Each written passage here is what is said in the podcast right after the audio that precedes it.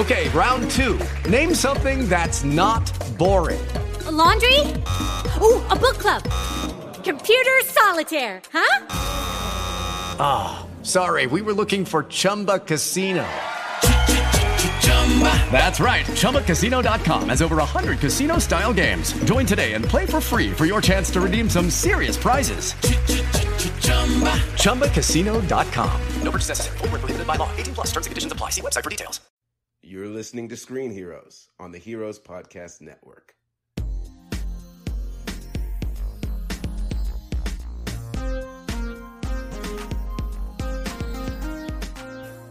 Hey everyone, welcome back to Screen Heroes. My name is Ray, and my two co hosts and I were just having a really great conversation about dogs. And, you know, maybe we'll do a dog podcast next. Do- our favorite dogs in film. Dogcast. Really enjoyable. Yeah. I think we should talk more about dogs. I'm fine with it. We can talk about dogs. Uh, speaking of my two co hosts, they are both here with me tonight Ryan Hello. and Derek. Hello. How are you, handsome men? I'm all right. All Derek right. has a reco- is in recovery over a little medical issue from earlier. Just, just today, a migraine. I So. get Well, the. you're not supposed to specify because then people are like a medical issue. How I don't know. It's just a. I get I get uh, ocular migraines from time to time, and I got one today, and I got over it just in time to do the show. So I'm a little, maybe a little uh, strained, but I'll Yeah. be all right. We Any- also realize that nobody's going to watch this live tonight because uh, There's other stuff. There's going some on. other There's some things happening in the world. important stuff. Yeah. Yeah. So if you don't join us, then we completely understand. If you do, you know, um, Thank you. thanks. Yeah. We appreciate it. As always, we love you. We all got out and did our civic duty. I hope you did too. It's it's part of the, you know, citizenship deal. That's Yeah. that's what you get to do, got to do. Anyway, moving on. So, nice work, Rachel. you know, guys, Seamless transition. I'm only like a four. like, let's face it. Wow. All right. um, weekend box office, Bohemian Rhapsody, the movie that we are here to talk about tonight, killed it. Like, took number one. Uh, Nutcracker and the Four Realms took number two, but It's out. there was a huge difference between the two films, like pretty big. And the new uh, Tiffany Haddish film, apparently she's in every film this year. She has one release every month. Uh, Nobody's Fool took third. So decent box office for the first week in November. Still not a huge weekend, but No, Bohemian. Rhapsody killed it. Yeah, fifty million dollars um, over the weekend, which is great. And Yeah. You know, I mean, when you're comparing, so you have one movie that is about one of the greatest bands of all time and one of the greatest vocalists of all time going up against a weird, dark, gritty version of the Nutcracker that probably nobody asked for, but a lot of us will end up seeing anyway. You say us. Does that mean you guys are going to go see it? Ray and I are probably going to Yeah. see it. It's one of my favorite super fairy tales, and I honestly have been wanting Disney to adapt it for a long time. My hope had been back in the 90s, they did a hand drawn animation. I thought it would lend itself more to that. You could be more magical with it, and they were having really great songs. They had already done a Tchaikovsky ballet before in Sleeping Beauty. So that just didn't happen. Um, weird, gritty, uh wasteland re like live adaptation with Keira Knightley talking like she has some sort of nasal issue and so that's what we're getting and i'm gonna see it because i'm a sucker for punishment think you're going to see it for the same price as you would not see it. So yeah yeah, might as right. well. Yeah, exactly. My mom wants to see it, so I think we're going to take her to go see it. So yeah a lot of news a lot of news. A lot of news. I'm not going to get to all the news. Going to skip over some stuff. Um, mainly, I'm going to skip over the Daredevil's viewership down, and that's because I think I want to dedicate a full episode to what's going on with Netflix Marvel, and maybe we could just have a shit talking episode where we break down the problems in uh, how how these studios can screw up the art sometimes. So you know, gonna skip over that. Uh, Ewan McGregor was cast as the Black Mask in The Birds of Prey. I'm was that official or was that rumor? I don't Because know. I f- feel like the article I saw said that it was still like a rumor. Not I just go confirmed. off of what the articles you guys send me, so that's what Gotcha. I type. I'm if that's the casting, I'm really happy with I mean, it. it seemed like it's a pretty good chance based on the article, if, Yeah. if I read it Right, correctly. right. But it, I don't think it's been confirmed yet. But I Okay. like the casting. So I like you and I like Ewan McGregor. Although it's I, I never really pictured him as Black Mask. Yeah. But sure. I mean, he could wear a mask just like everybody else. So He, I mean, he was just Christopher Robbins. Now he's going to the other end of the spectrum, I guess. So, um, which I'm okay with. yeah, I I mean, his schedule freed up since they're not doing the Obi Wan movie now. I'm, I'm kidding. They that hadn't actually been a thing, but you know. Shazam Gate. Yeah, Dun-dun-dun. yeah. They're doing reshoots. You know what that means? It's going to be the worst movie ever. The worst. DC's failing. Headline. Headline. Every superhero movie, every major blockbuster has had reshoots. There's a reason why they filmed the Avatar movie is back to back. Clearly, you don't time understand around. it, Rachel. It's because it's going to be the worst movie ever. You know what? I heard Joss Whedon is directing them. Uh, yeah, I mean reshoots. It's a pretty normal thing in film th- these days, uh, especially because you know studios want to be involved, and Yeah. and they're not going to waste their time being on set. That would be weird. Right. Um, but uh, Yeah, Yeah, I mean, basically, don't worry about it. It's a thing. it doesn't. Bother Hopefully, this in is the them slightest. filming Henry Cavill's cameo. Um, the only thing was that so great. The only DC news that is kind of concerning is, I guess, projections for opening of Aquaman are down, but I guess that's not surprising considering that would be the effect of Justice League, the previous film in the franchise. So, And also, there's a feeling of meh among pretty much everybody that I've talked to about Aquaman coming out. Nobody seems all that excited for it. That's you know a casual DC movie fan that I've talked to. I mean, this is nothing against Jason Momoa because if anything, he's made the character more interesting. But of like the founding members of the Justice League, he's probably the one I'm least interested in. Yeah, you I agree. So, He's they've reinvented him pretty well from the Arthur Curry I've read to the Arthur Curry we see on screen, which honestly, the damage that Super Friends did to that character still permeates most people's perception of Aquaman. So if this is what they have to do, go for it. I'm on board. We're going to see the movie. We're actually going to review it just like we are Bohemian Rhapsody. So, you know, we're on board no matter what. It is completely finished too. Right. Wan said, it's, you know, done. And so now he just has to keep it away from the studio for the next however long until the movie releases. Mm. It like is- month and a half. yeah. it is weird that it's like breaking news when a movie is done. Yeah. like it's not like this was a secret that was being done in you know in hiding and nobody knew the movie was coming down the pipe like Like 10 Cloverfield Lane. right like you know some of these movies just pop up out of nowhere and like oh well that's kind of cool but like But they're of never course- blockbusters. of course the movie's done at some point Yeah. i mean or it doesn't show up in the theaters right There So- wasn't enough DC news that week, apparently. apparently not yeah. So, in uh, unnecessary sequels and reboots, Gladiator's getting a sequel, Ridley Scott's attached, and Shrek is getting a reboot. So, that is unnecessary, and nobody asked for either of these projects. so i'm confused so i want these are very different and i have problems with them because in very different ways so Oh, my, mine's the same. They're unnecessary. Well, the, the Shrek one gets weird, and we'll talk. I'll talk about that in just a moment. But refresh my memory. The main two characters in Gladiator both die at the end, right? Nah. It's a reboot, so. That's a sequel. Oh, it's a sequel? Gladiator. Oh, I thought a you said a reboot. well, the Shrek, Shrek, is Shrek. the Okay. reboot. Gladiator is a sequel, but the two main characters died. So is this is it a sequel in the sense that Decimus Meridius? Yes. Yeah. Doesn't he die? Yeah, but I was Yeah. just wanting to show that I still remember. Oh, the name. okay. Uh, So, so is this is this a sequel in the sense that it just takes place after those events with a totally different set of characters? Because I don't. I mean, Maybe it's like Assassin's Creed, and like they are going to go into a different gladiator body, and there you go. I like it. Still work for the Yeah. Animus. exactly. it's weird. I mean, if Ridley Scott's attached to it, then there's there's probably some What? kind of strong story. So everybody wants to put Ridley Scott on this pedestal. Ridley Scott's entire catalog is half amazing and half total shit. So like I don't know which half this is going to fall on.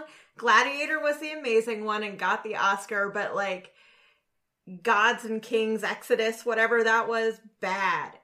Alien good, Alien Covenant bad. Like so He's kind of the Nicolas Cage of directors.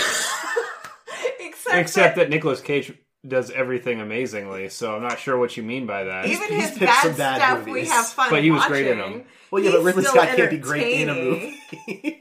Just saying. Um, all right, so let's talk about the Shrek one for just a moment here. So Illumination, uh, The internet's DreamWorks. talked enough about it's it. for. DreamWorks. right? But the guy who runs Illumination is going to be heading up. He's buying it, or is Illumination That's doing part. it? I think. It, I think they are part of DreamWorks. I didn't know that. Uh, but anyway, it's so it's a it's not really a reboot. They want to tell more stories in the Shrek universe with the exact same cast.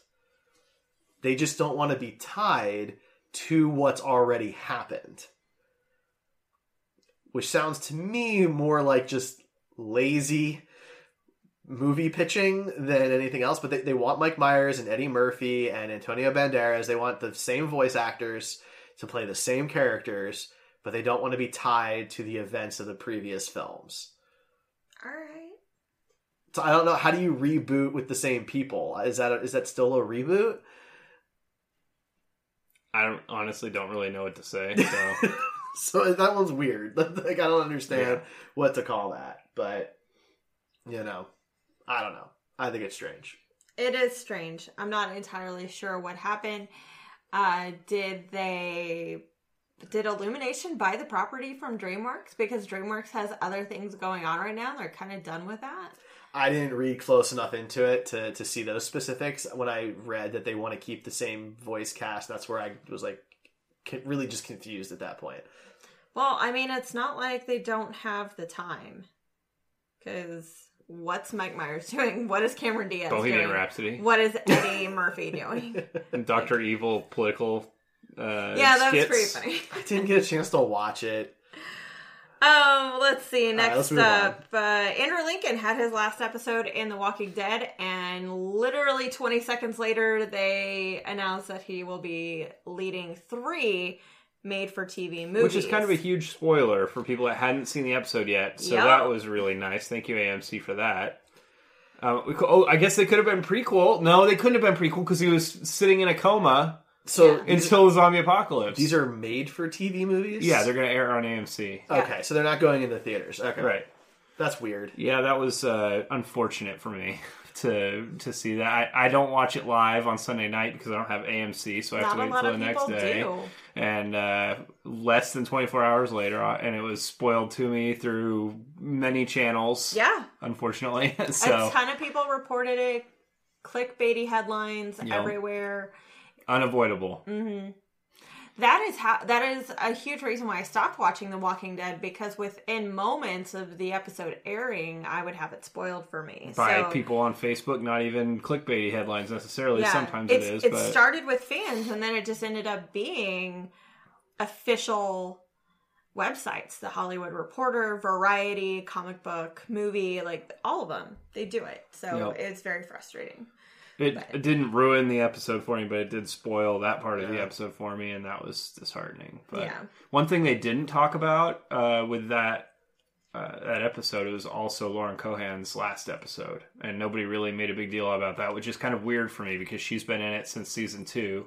She's, she's next really to good. next to Andrew Lincoln and uh, Norman Reedus and whoever the lady is that plays Carol. I can't remember her name, but there she's been in it the longest, and so that's a pretty big loss for the show too. They just haven't renewed her contract yet, so I mean, as an outsider, someone who's who hasn't watched the show, it does seem really silly that they would hype him leaving the show so much, only to basically undercut that within like an hour. you know, I honestly would have sat on that announcement for about a month.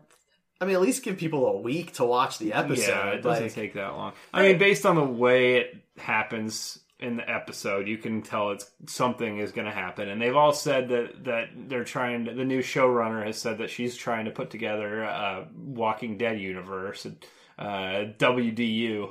I guess it would be, but uh, so you know, there. This is a good way to do that, and there's some other stuff that has happened in some of the shows. That's a good way to do that, and I'm actually excited about that. This show's kind of gotten back on track this season with the new showrunner, but it's still, It has waves. yeah, they need to just like tighten the reins on what people are allowed to say That's fair. and what and the time frames they're allowed to say it in. Yeah.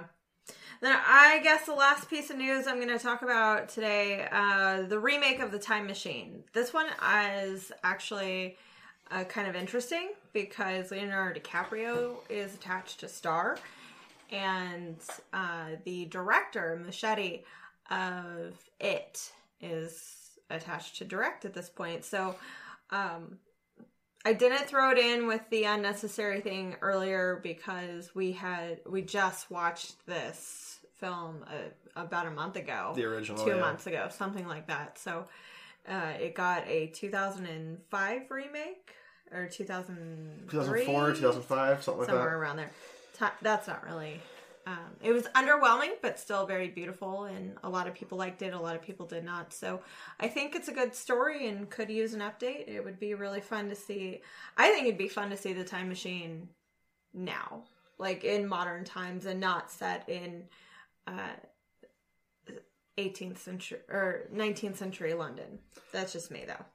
Yeah, I mean, so for people who watched our uh, Phil R. Holes review of the 1960 Time Machine, it's one of my favorite favorite stories, favorite sci-fi movies. Um, I uh, I would like to see a, a new version of it that sticks close to the novella. You know, um, the original sticks pretty close to it, but doesn't really go all the way with that. And the uh, early 2000s remake throws most of it out of the window. Not not all of it. You know, the Morlocks are there. The time machine still is relatively the same object. Um, but I would like to see something that's really close to the novella. Leo, Leo's an amazing actor, so you know that's a good start. you know, Right. um, it's certainly he doesn't attach himself to to bad movies that I can recall. Um, you know, which is which is good. So I'm, you know, I'm I'm pleasantly surprised that it's happening with him, and I'm looking forward to hearing more. Sounds good.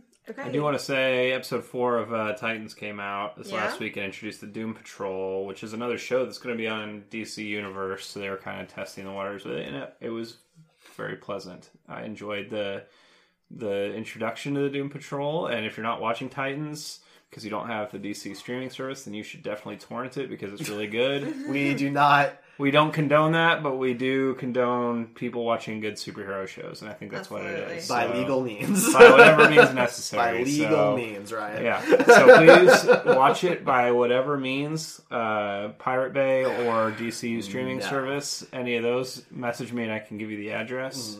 No. Um, DC Universe That's right, streaming that. service is Yes. where you can watch Titans. yes, there's no Pirate Bays there, so, So- don't go to anything like that and search Titans. Season one, episode four, Doom Patrol.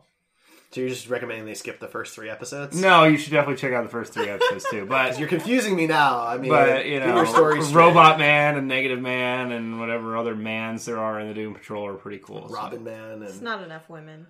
Not enough women. There is one woman. She's pretty cool. Yeah, like that's good. fifties era, like pinup in modern course. day.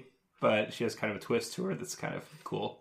But A literal twist. Like, no, I'm kidding. Yeah, potentially.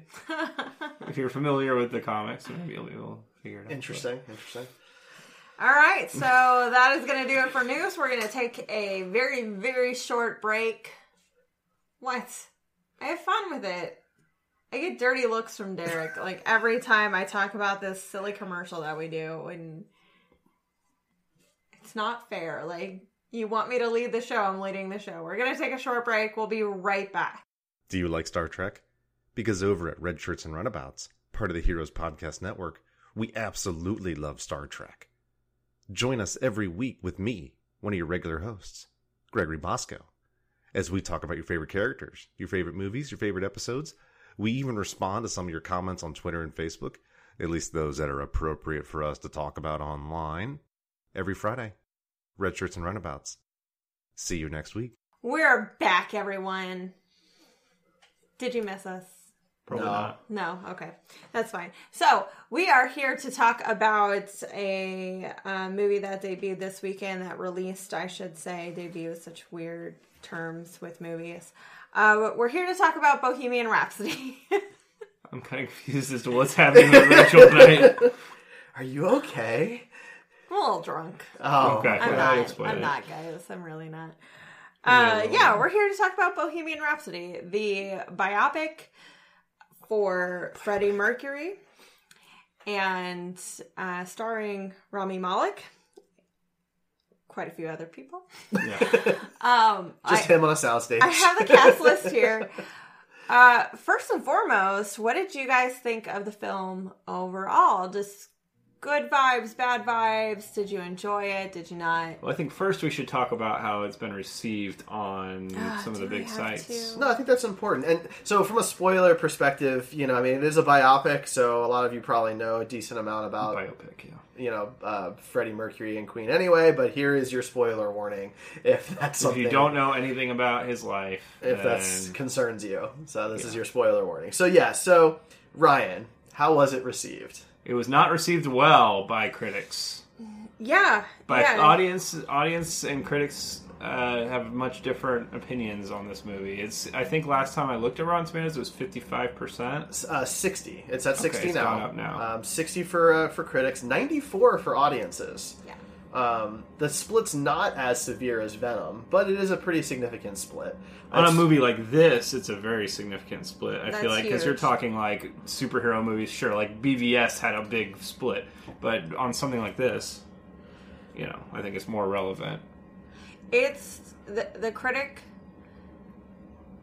the critic reception is disappointing because I like to think that the three of us are critics at times, um, but we try to be moviegoers first, fans first, critics second, and you know. No, we've all agreed and said multiple times that no movie is a perfect movie. There's always something you can nitpick, but if the nitpicking takes away from your enjoyment, what's the point? Like, why are we doing a movie podcast if we hate everything we see? Sure. Um, IMDb has some stuff all over the place. So it has an 8.4 out of 10 on just the regular IMDb. The Metacritic score, on the other hand, is 49, and that's out of 100. crazy. Um, and just as like a couple examples, the Hollywood Reporter gave it a 70, Empire a 60, Slate Magazine a 50, and The Guardian a 40. So if you go and read the reviews, which I did, not uh, not all the way, but the Sure. little Rotten Tomato snippets, um, a lot of the critics' problems with the movie were liberties taken with the source material, and um, you know.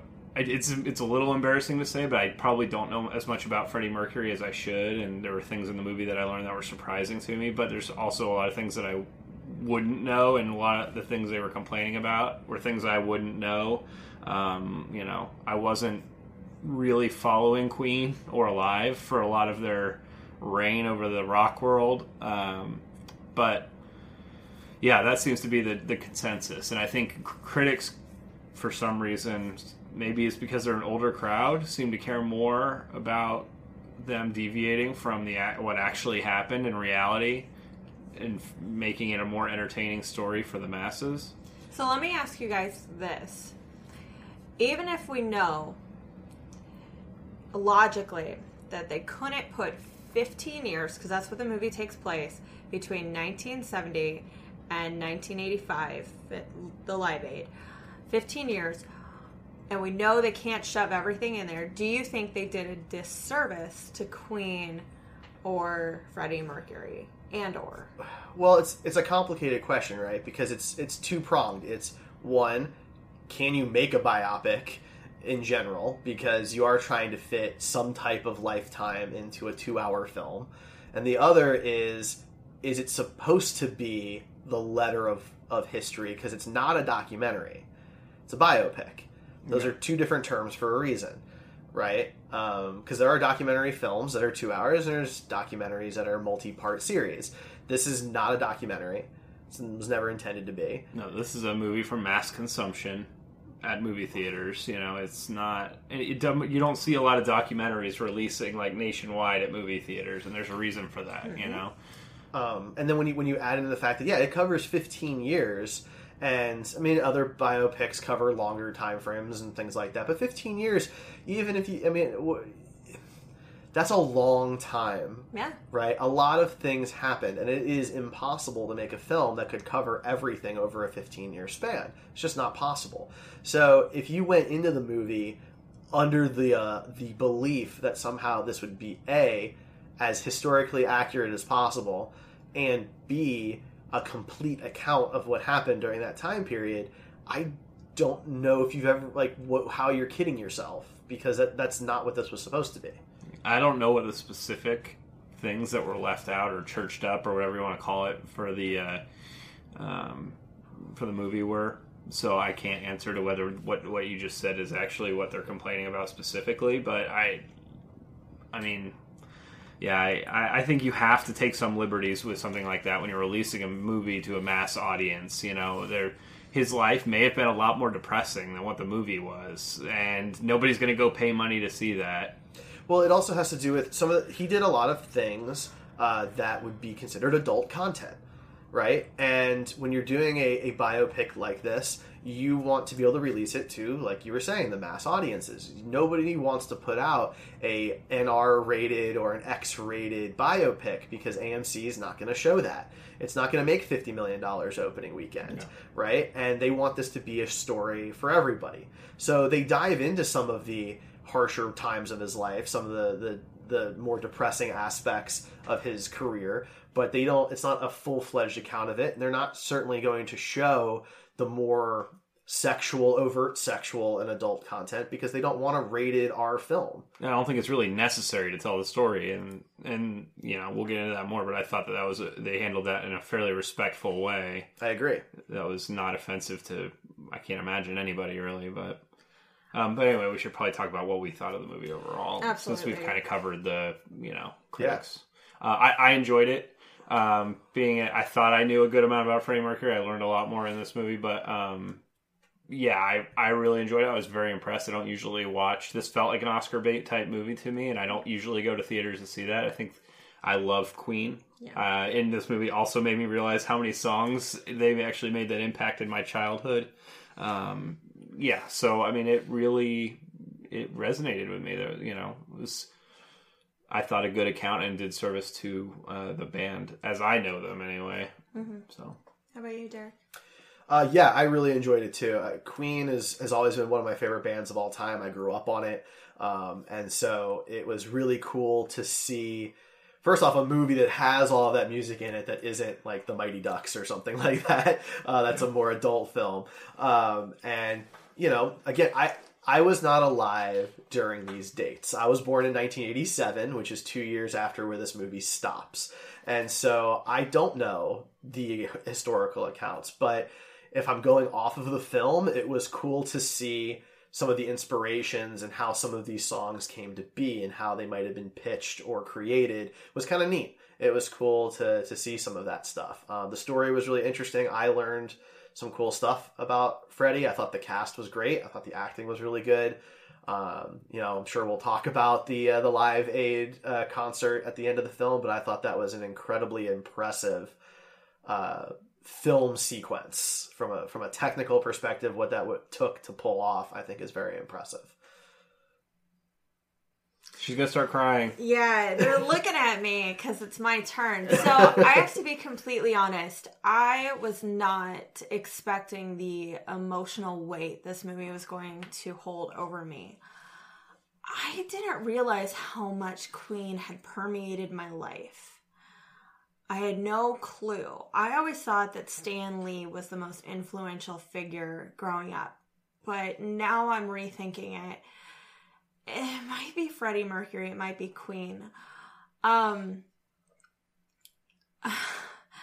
um he just he meant so much to me and I had no idea even um I want to sing because of him. I wasn't afraid to tell my family and friends that I was bisexual because of him. Um, he is daring and bold, but still shy and I guess gentle all at the same time. And I had no idea just how important this all was until I was sitting there watching it and I was excited to see it. And then I I was overwhelmed by like this wave of sadness that like I'm never going to see him perform live. I'm never gonna have the chance to meet this person who was so over the top and kind and just a lot of fun. And I don't know how else to put it except that, like, I just identify with this man and his words so often, and I didn't even realize it. So, movie was intense for me. It really was. The movie hasn't affected me like this in a really long time. Uh, it was for being a biopic that went through the years chronologically. It wasn't formulaic. It was. Um, it did.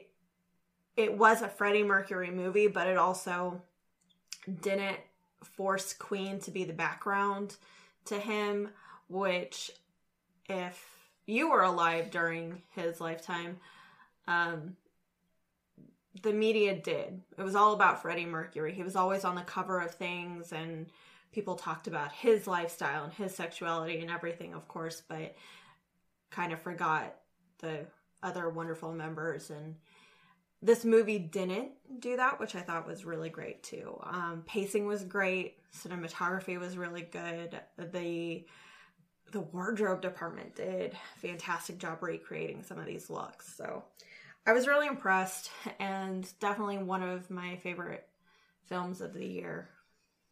What'd you think of the director, Bryan Singer? So that's my number one issue is that Bryan Singer ended up getting the director's credit when I was gonna say you're you're you're giving a lot of praise to a movie and a director that I don't like- notoriously Well, Yeah. he was fired from the mm. film, though. Yeah. was he? Yeah. Yeah. So he didn't complete the film. Somebody else took over. I'm looking that information a up right good now. amount of the film was reshot and redone because of him being. I, I think. I remember some of this controversy. it's it has to do with rules and you know the the guilds and all of that about how to, to to credit somebody appropriately so you can't just fire somebody in the 11th hour and not credit them for their work and i don't think this is an example of why that's in place uh, uh, more of an unfortunate situation Yeah. that's ca- a side effect of something that's meant to protect people and their credit um, but uh, but yeah this is this is not really a singer film. His name is there; he gets the credit for it.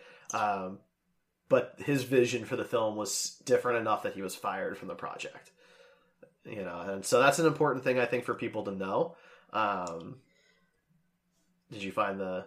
Because I'm drawing a blank on who replaced him. To be totally honest, Yeah. Um, I'm still looking. but uh, but yeah, so I mean, you know, there's there's other examples like that. You know, uh, Whedon taking over uh, Justice League, for example, the way the credits work there is complicated, and um, Ron Howard taking over Solo gets complicated, right? There's there's rules about percentage of time, and I don't know the exact letter of those of those rules, but um, this was an example of that. So Yeah, I was surprised. I didn't. Dexter Fletcher was hired to complete the film. thank you. Yeah, I hadn't realized that Bryan Singer because all that controversy happened like over a year ago. I'm pretty sure it's been a while. The movie was delayed. This film has been in the works since 2010, and um, since then, the biggest controversies. It's hot from studio to studio. Sacha Baron Cohen was originally attached to play Freddie Mercury, which I still maintain would have been a good casting. He is a weird guy, but he does his acting really well in the movies that he appears in that he's he acts the crap out of it so i'm i think he would have done it justice but for the most part people have wanted to downplay his bisexuality mainly the gay aspects and the aids and uh, Bryan Singer wanted to do that too, even though he's a gay man. So I don't understand that at all. So, and that's why the the three of us were really concerned earlier this year when they had this giant article about it was erasing that or ignoring that, and this film chose not to. I thought it did a really good job of addressing all aspects of his life, even the fact that you know he's a person of color. You may not know that. His real name, his birth name is not Freddie Mercury. Though that was a cool stage name. Like not really stage name, that was a cool name that he gave himself. But um, yeah, I, I think a lot of uh, some of some of the critic stuff I've read talks about how it, it glosses over those parts of his life, and I'm not sure that that's fair. I think critics, some of them would have gone into the movie anticipating that because of the drama behind the scenes, and were looking for places where they could say they could have gone deeper here or there. Uh, but they they they sh- they show his bisexuality. They show relationships that he has with people. They show his drug use. They show the the some of the group sex type scenarios that You don't show the actual not the Right. right, sex, but, but yeah. you know, I mean, The subtext is there. Like all of us picked up on it. it's one of those like show don't tell kind of concepts, right? Like you don't actually need to depict a sex scene for you to be able to tell the audience that one is about to happen, right? Um, TV's been able to pull that off for a long time, so. fade to black. Exactly. You know, and so there was a, there was a lot of that, and you you got to see his isolation, and um, you know whether that was the Paul character that was helping to isolate Freddie. Um, I don't know. Maybe if that's part of the issue, maybe Paul was not the villain the movie painted him to be. I do not know. I know that the, they were saying a lot of the dates were issues. The critics were saying that a lot of the dates were not correct, which seems like a weird thing for them to take liberties with. And there weren't a lot of dates in the movie. No. Every So- once in a while, a year would pop up in the corner. it, yeah. And then they, I guess, Mike Myers' character, Yeah. uh, was actually like he's an amalgamation of a lot of different executives for the and from a lot of different record companies. Sure. Rather than being multiple people, they just decided to make him one, and so that character never actually existed in real life. So that actually makes a little bit more sense to me uh, to know that. I'm not saying that that's a bad thing because again, you only have two hours. So do you want to show six scenes with six different people that are Well, basically they could the add same a, thing? could have added yet another montage, which the movie had quite a few of So already. many but a montage of them getting declined or denied or you know Mm-hmm. shot down by record companies. I feel like that would have probably been just as good. But I do like Mike Myers, so you know I was on board with it. I didn't know that going into the movie either.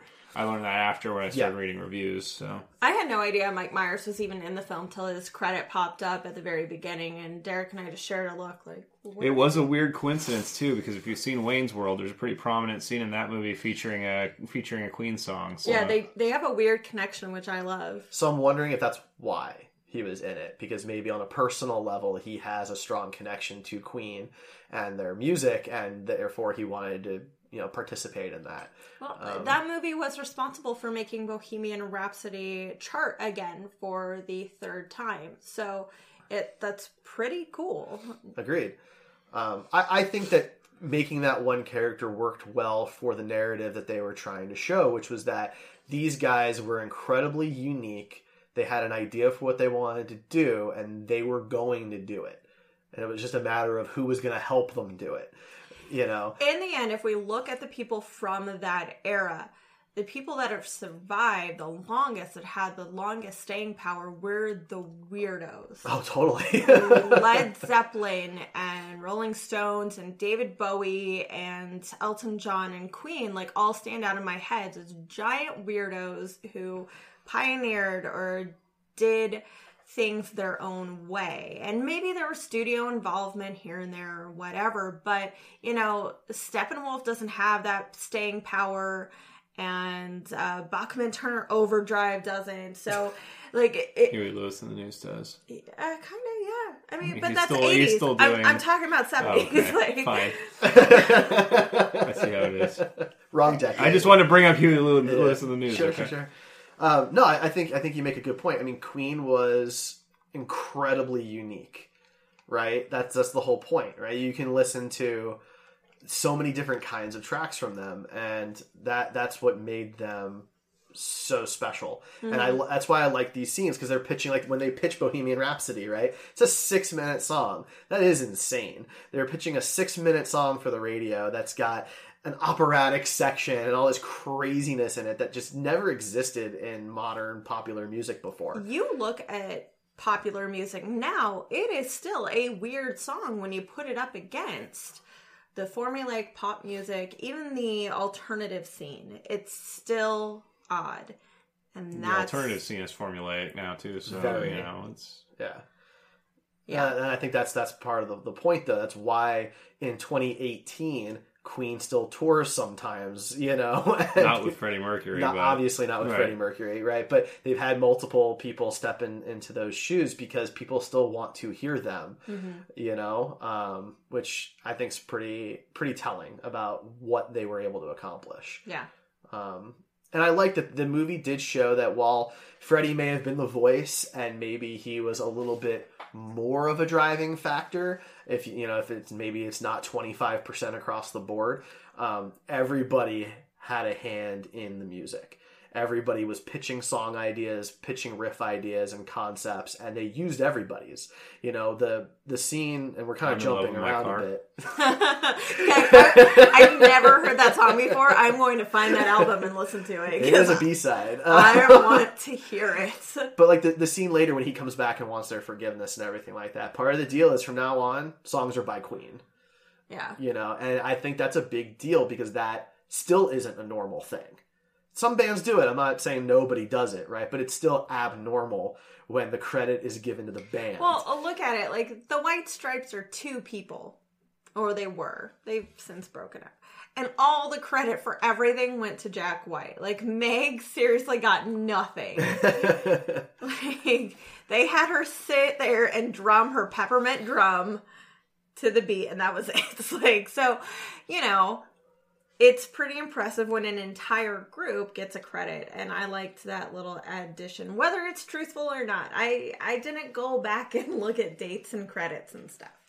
No, but I, I I do remember Queen stuff saying just songs by Queen. You know, there wasn't a name there. Whereas the Beatles put their names. You knew which songs were Paul's versus John's and so forth. I mean, but you knew. And, and don't get me wrong. For those who are big Beatles fans, you can tell stylistically which song is whose because they're very different styles. But they were credited to the person, not the band. Right. Right. And there was a point where Queen didn't do that anymore, and I think that's a big deal. And I liked that that was brought up. I was a little disappointed that David Bowie only got a name drop. And they played Under Pressure and everything, and it was like, that's a huge Bowie song, too. You know, it's. I was really hoping we were going to see a Bowie cameo. But where- we would have heard a casting Yeah. choice like a long time before the movie ever came out. That There's no way they could have hid that. That's why part of me feels that maybe the original plan was, Was to to have, have that, and they didn't either. They didn't find the right person, or they didn't feel right replacing him with somebody else. Well, if they Um, started this in 2010, like Yeah. Rachel said, then they could have planned on actually having Bowie Right, in it. that's what I'm saying. Oh, yeah. okay. And then when that was no longer possible, they may there's two possible outcomes there. Either one, they couldn't find anybody they felt was a right fit, or they didn't feel right even trying. Right. You know, um, because I mean, it took 23 years to get a Freddie Mercury film. You know, um, those were big shoes to fill. Bowie's are no smaller, and it's much more recent. Right. So, um, It did give me faith, though. Seeing Rami Malek's performance gave me faith that they could possibly do a Bowie biopic, uh, and that not completely turn me off from the idea because I didn't think that really anybody could perform the way that uh, Freddie Mercury did, Mm-hmm. and I mean they did really, really well. So, yeah. Yeah, he has one of the most unique voices, and they do explain that it's because of his four extra and I had teeth. no idea. yeah. which is cool. I didn't know if they were gonna like go to that level of detail, and it's kind of an offhanded remark. Early Well, in I the think it film. would have been kind of t- a turnoff for people that aren't as big of Freddie Mercury fans to see this guy with this giant overbite, you know, throughout mm-hmm. the whole movie and not have any idea why he has this giant overbite and nobody say anything about it. It's all just ignored the whole movie. I think that would have been weirder.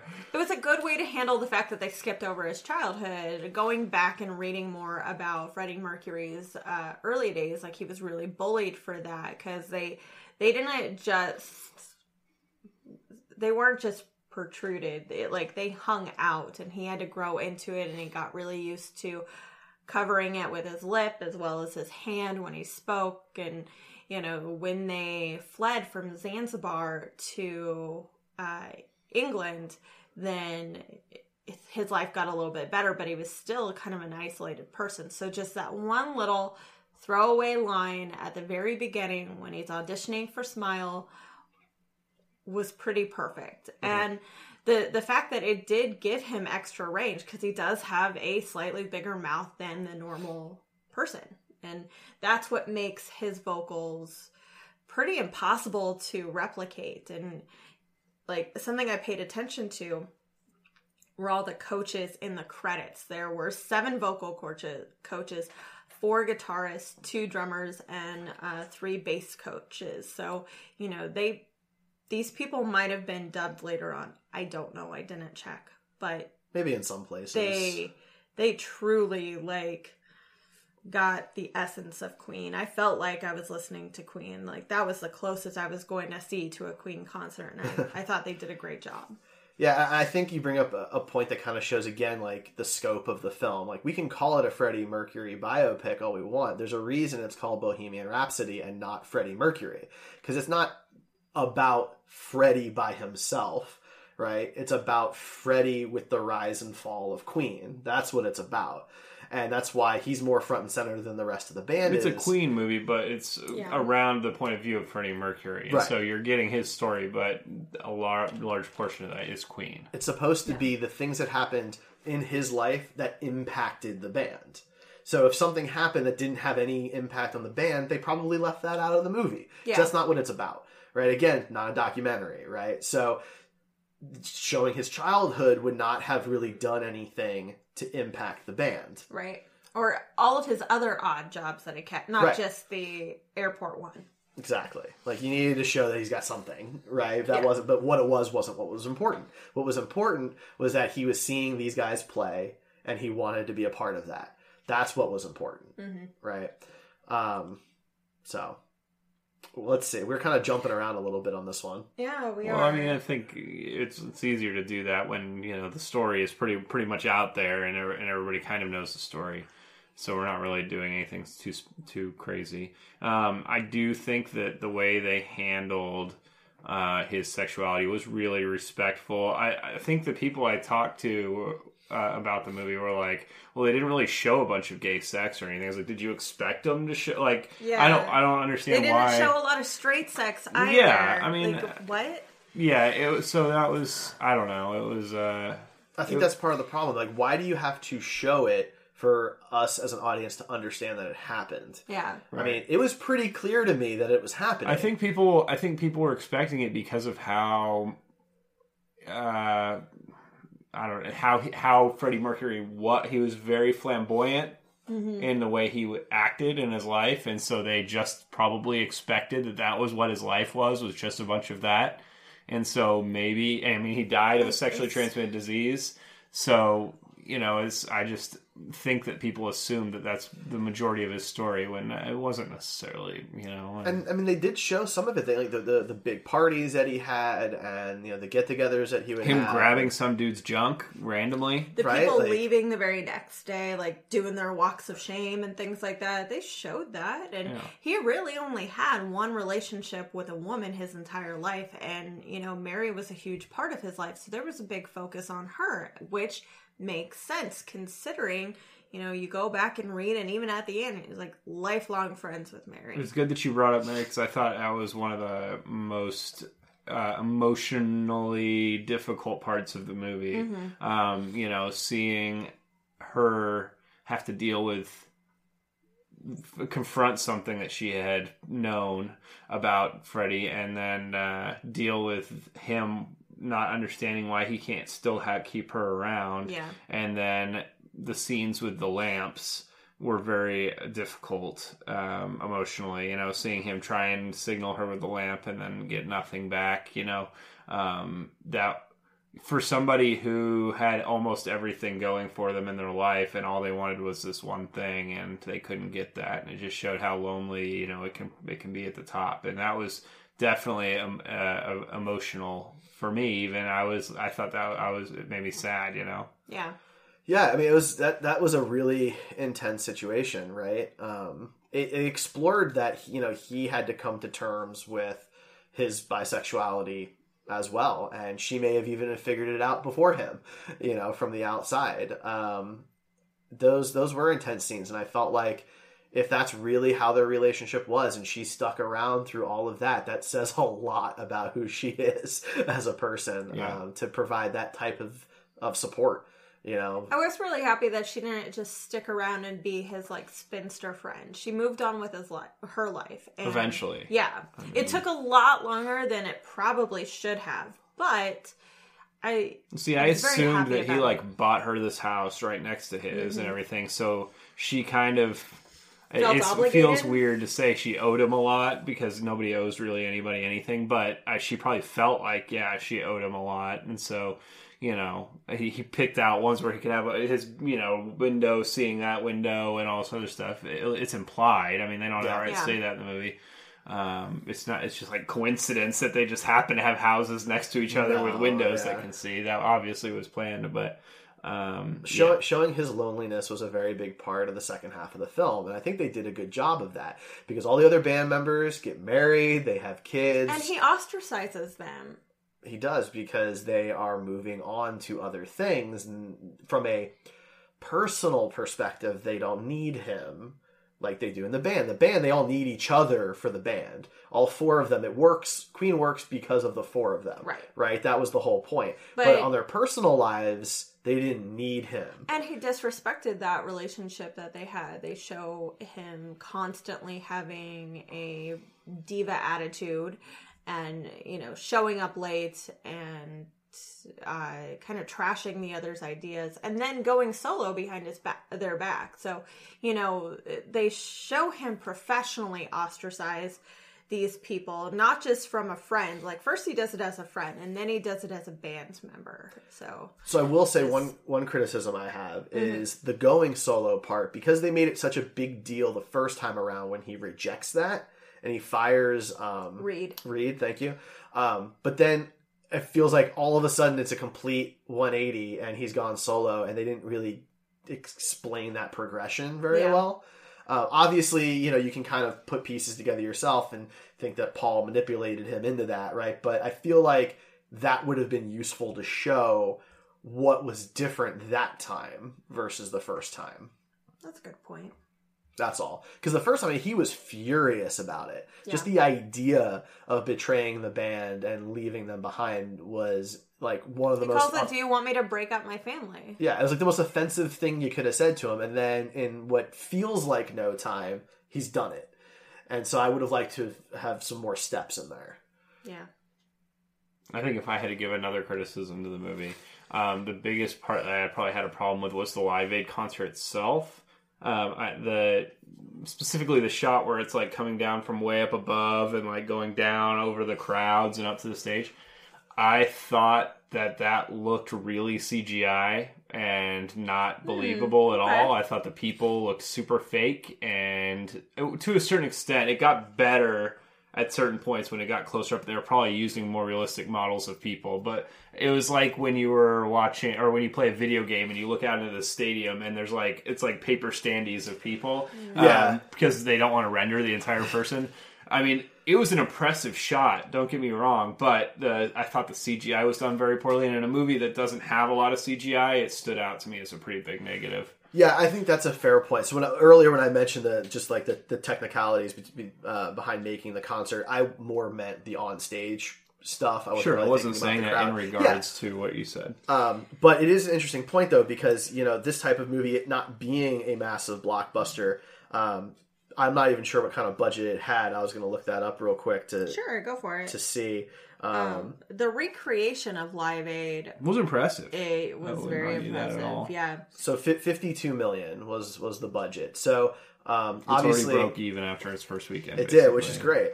Uh, obviously, some movies have had smaller budgets. A Quiet Place, for example, in 2018 had a smaller budget. Um, but you know, most movies these days have triple that budget. Um, you know, uh, so you know, just as a as a perspective there for. Um, for for kind of a, a fun comparison on Red Shirts and Runabouts, we we've been reviewing some Star Trek movies. Star Trek Nemesis in 2002 had a 60 million dollar budget, Yeah. 16 years ago. Uh, Which is more like a hundred million dollar budget now, probably.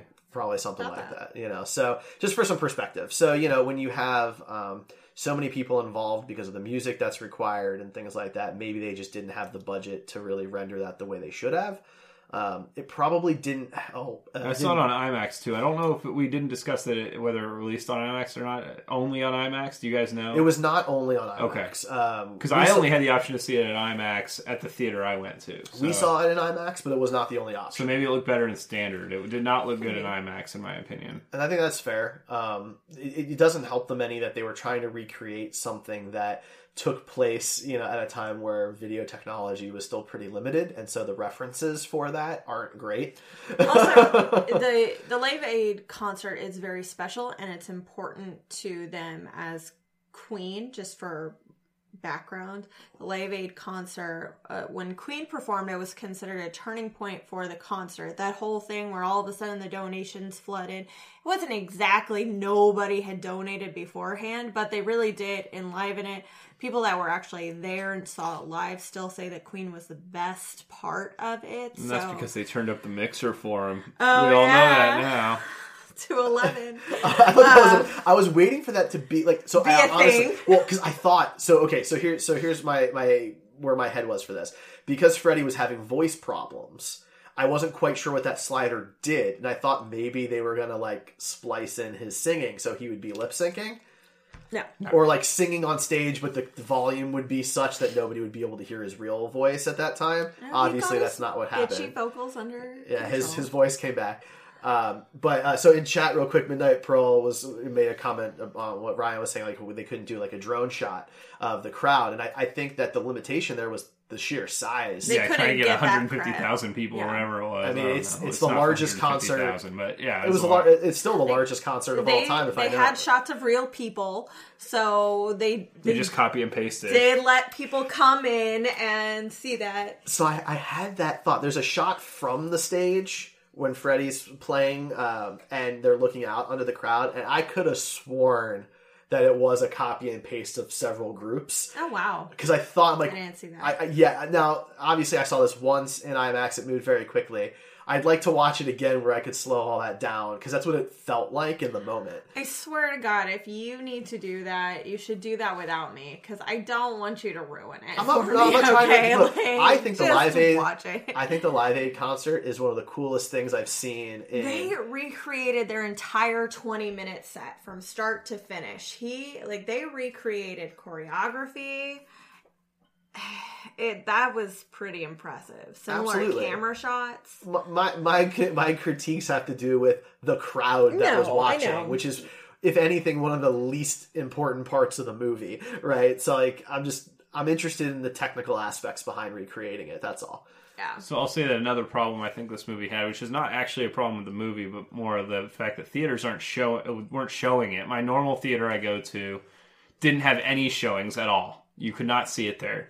I had to go to a theater closer to where you guys live, and in there there was maybe one showing or two showings a night, and, and it was only IMAX. That you was our guys had to go problem, too. to. A morning show. Did you go to 9:45. uh, the one close to you? No, here? no, we You had to go to uh, the one about 20, 30 minutes. Yeah, and so I mean, it, was- it, I think that really they could have made more money Yeah. with that. And, then I also had somebody behind me when we were waiting in line that went, "Well, it's not going to be as good as A Star Is Born."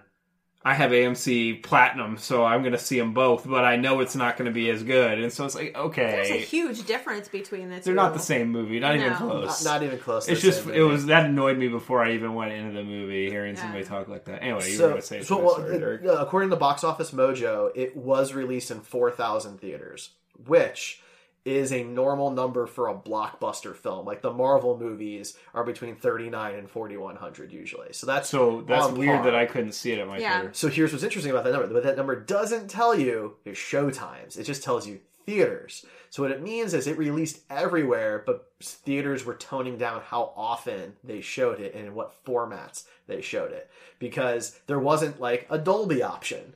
For example, Fantastic Beasts has Dolby options, and that's you know, that's my favorite way to watch a movie, right? So they showed it in IMAX. I don't even know if it was filmed in IMAX um, and they showed it in some other regular time slots in some local theaters. So that number doesn't always represent the whole story, right? Because they clearly were not utilizing their screens to their fullest extent, and I think that's interesting. Yeah. Uh, probably, I mean, it, it made pre- impressive money, but I feel like it could have been more impressive with If they made it a little easier. more accessible. Yeah. Well, I'm we not would sure have saw it on there. sooner. We had to wait till Sunday morning to see it, and we would have seen it earlier if it was. We saw it Friday night, but I mean, we would have probably seen it Thursday night if it Yeah. had been available at my theater, my normal theater. So Yeah. it's a little disappointing. Uh, Absolutely. Midnight Pearl said 9:45 with all the grandma and grandpas. At That's fun lit- fact. literally when we saw it. the, the woman next to me was at least 55 plus and she was just as a, a me- hot mess as I was. Like I could hear her and the two of us were like Another fun fact: the lady sniffles. behind me was probably a probably a grandma that was saying it's not going to be as good as a Stars Born, but I'm a AMC Platinum member. Blah blah blah blah. like blah. part of me wants to go rip that person a new one for even drawing the comparison just because they're two so- uh, two movies that deal with music but like it's just not even worth it I mean, yeah, A Star That's- is Born is the fourth incarnation of this story. and it might not be. I mean, I don't. I never saw Stars Born, so it's hard Look, for me to A say. Star is but- Born is very good, but if you ask me which one of these movies would I want to You've seen them? rewatch, You for- saw yeah, the Stars Born? Oh, okay. I, lo- I mean, I love Queen. Queen is amazing. The music itself makes me want to watch Bohemian not a Rhapsody remake. again. You know, like I just want to listen to the movie again. Um, And I think it is just as much Oscar bait as The Star is Born. I think Bradley Cooper deserves at least a couple nominations. I mean, he might even deserve Best Director. We are close to the cutoff time for the Oscars, so it could be. But I think Rami Malek, He's a contender. uh, he deserves a, an Oscar nom for that because. You know, critics can say what they want. He did fabulous, and most of the critics said that he had an outstanding performance. he'll be nominated. I have no doubt he'll be. nominated. I don't think he'll win. I don't know who else will be up yet, so I'm going to reserve that because I, th- th- they have so many of these more Oscar baity films that don't get wide releases that I'm like that when they get nominated, I hadn't even heard of them yet. Yeah. and we try and know what movies are out. Well, Uh, they mostly release in December, and we'll start seeing them pop up here and there. That's that's when the biggest Oscar bait is. Like Yeah. October's kind of our first taste, and then December's when it really hits. I mean, it's hard to compare those two films. Yeah, they're both musical, but you know, one really focuses. There's a lot of music movies out there. I don't understand why you would even draw that comparison.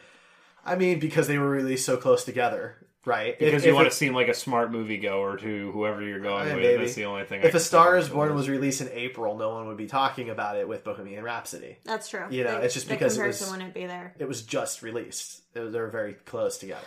I will say I'm really impressed with the Bohemian Rhapsody soundtrack. They could have just made it, you know, a Queen's greatest hits, and they didn't. Like it's it's very interesting. They put in some of the movie mixes as well as the original songs, so you get some of the fun, more montagey stuff that they did, and you get things right out of the movie as well as uh, the entire Live Aid concert all in one track. So if you wanted to listen to a full 20 minutes, you could.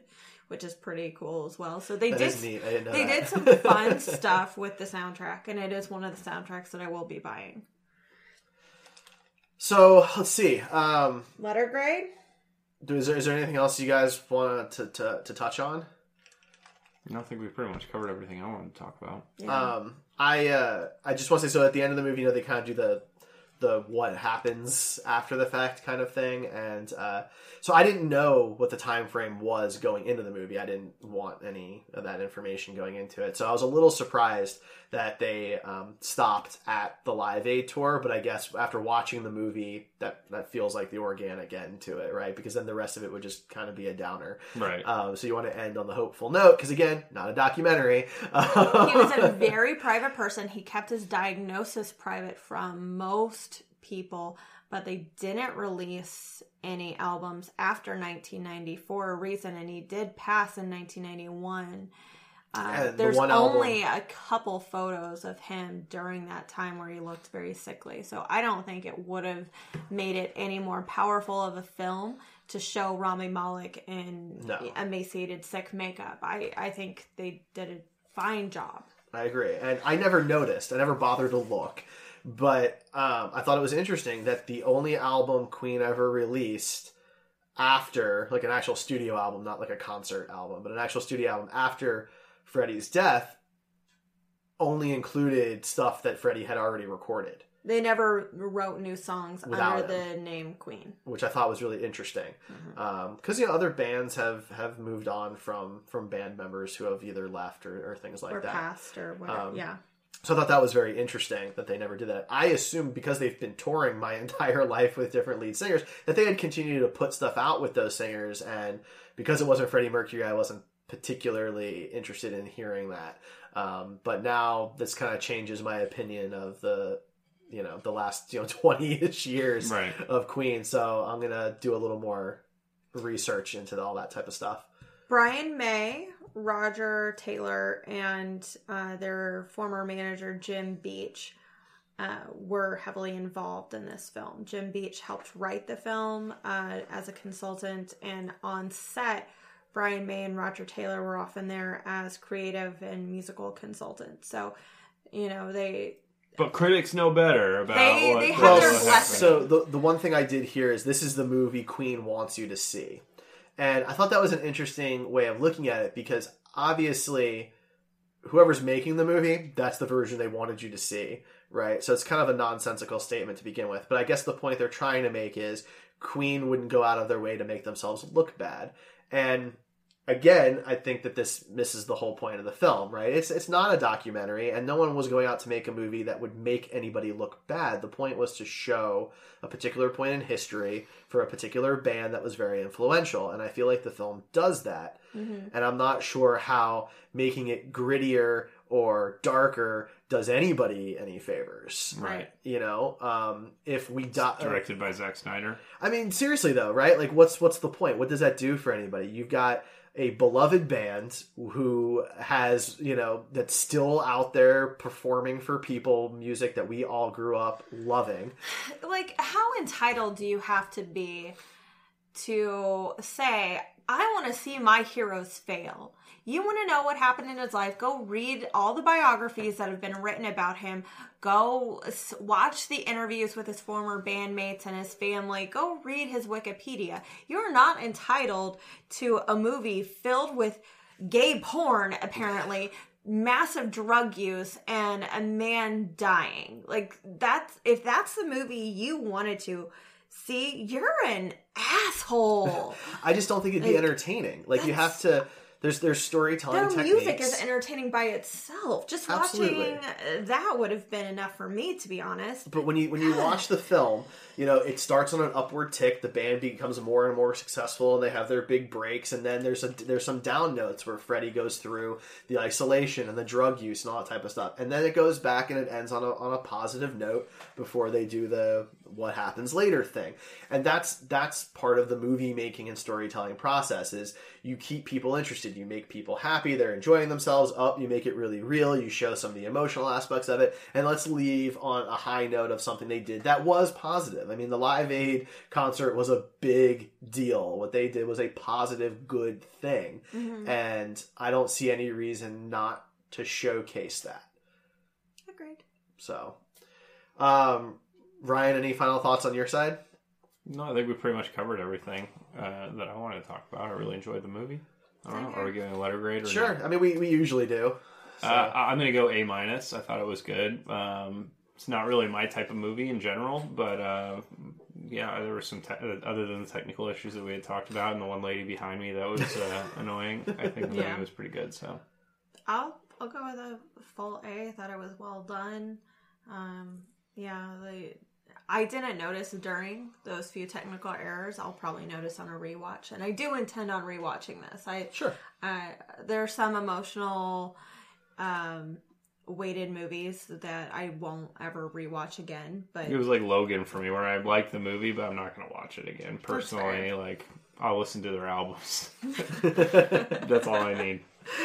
Um, yeah, I mean, I'm, I'm somewhere between an A and an A minus as well. I really liked it quite a bit. The, the technical errors are, are really just in that, that sequence towards the end, and it's kind of, you know, side to the rest of the film. But, you know, for those who listen to the show know I'm pretty critical of that type of thing in a normal in, in, in the average movie that we cover on the show anyway. yeah, So, you know, somewhere somewhere in there. it was really nice to see a film that differs a lot from what we usually cover. We usually stick to sci-fi, fantasy, and superhero, so it it's nice to mix things up every once in a while.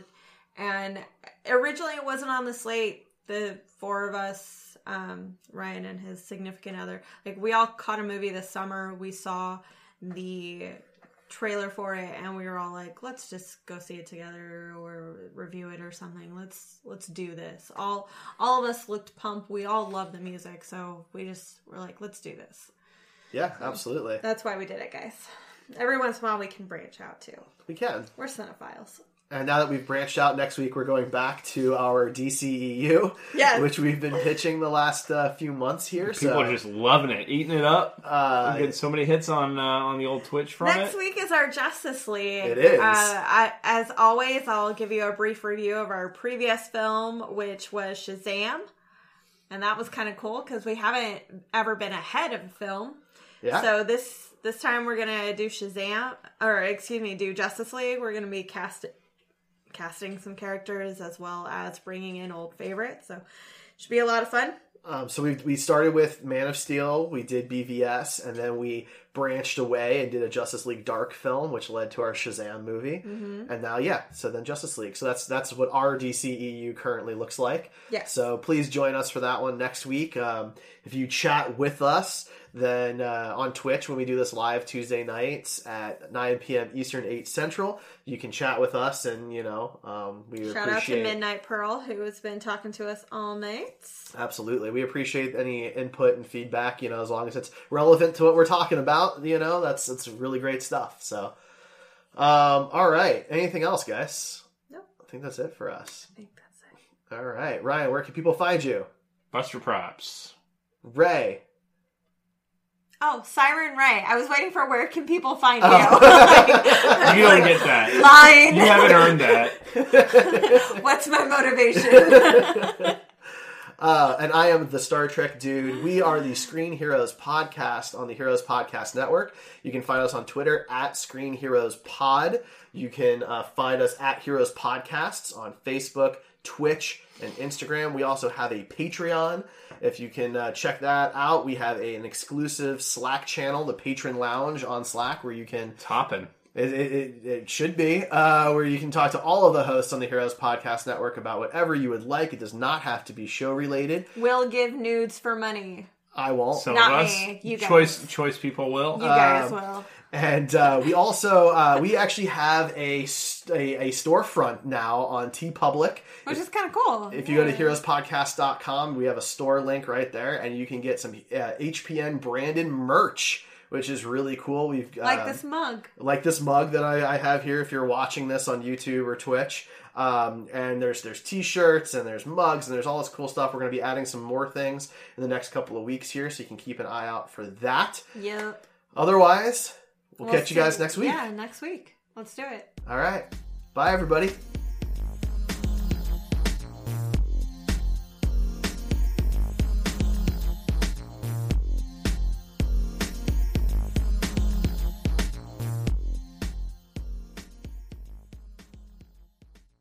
Judy was boring. Hello. Then Judy discovered ChumbaCasino.com. It's my little escape. Now Judy's the life of the party. Oh, baby, Mama's bringing home the bacon. Whoa, take it easy, Judy. The Chumba life is for everybody. So go to ChumbaCasino.com and play over 100 casino style games. Join today and play for free for your chance to redeem some serious prizes. chumba ChumbaCasino.com. No purchase necessary. Void where prohibited by law. 18 plus terms and conditions apply. See website for details.